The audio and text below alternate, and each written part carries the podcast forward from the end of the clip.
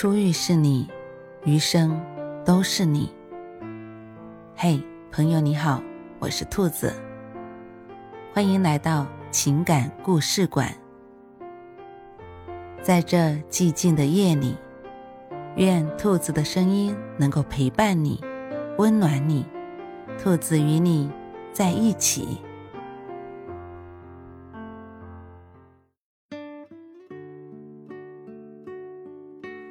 你是我的吉娃娃。第二篇，美艳召我去战斗。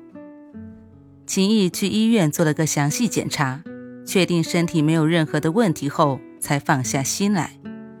经此一事，秦毅将林夕列为世上最无耻的男人，此仇不共戴天。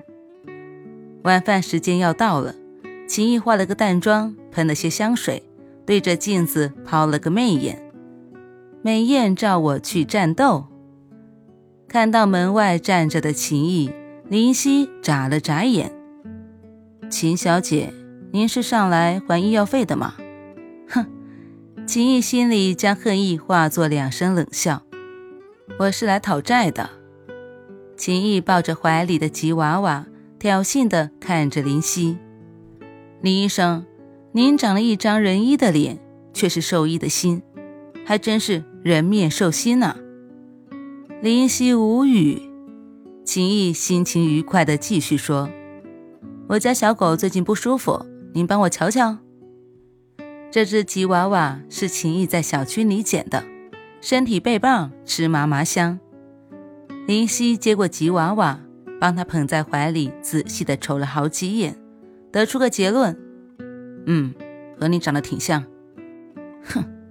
我不生气，我一点也不生气。秦毅粉拳紧握，绕过林夕，直接走进客厅，窝在沙发里就坐着。林医生，你知不知道，以你昨天的行为，我完全可以控告你欺诈、故意伤害和非法行医罪。林夕端给他一杯水，扬起浓眉。那我是不是要先控告你非法扰民？哼！秦毅给了他一个白眼。作为一个小兽医，我规劝你不要和律师打诉讼。看到林夕做出怕怕的表情，秦毅得意的笑了，温柔的说：“林医生啊，我昨天晚上来你家，像是闻到了鱼的香味儿。今晚有没有啊？”吃饱喝足后，秦毅满意的抱着吉娃娃就要离开。却被林夕用左臂勾住了脖子。秦小姐，你不是来给你家狗狗看病的吗？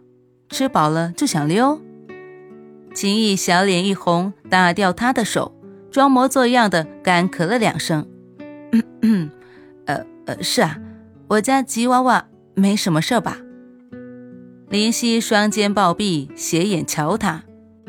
嗯，他和他家主人一样，嘴和人。都聊寂了，秦毅彻底站不稳了，一脚狠狠地踩在林夕的脚上，结巴地抖出一句：“看，看我明天怎么收拾你！”说完转身就跑，身后传来那个男人可恶的笑声：“那我明晚洗干净了，喷香香等你哦。”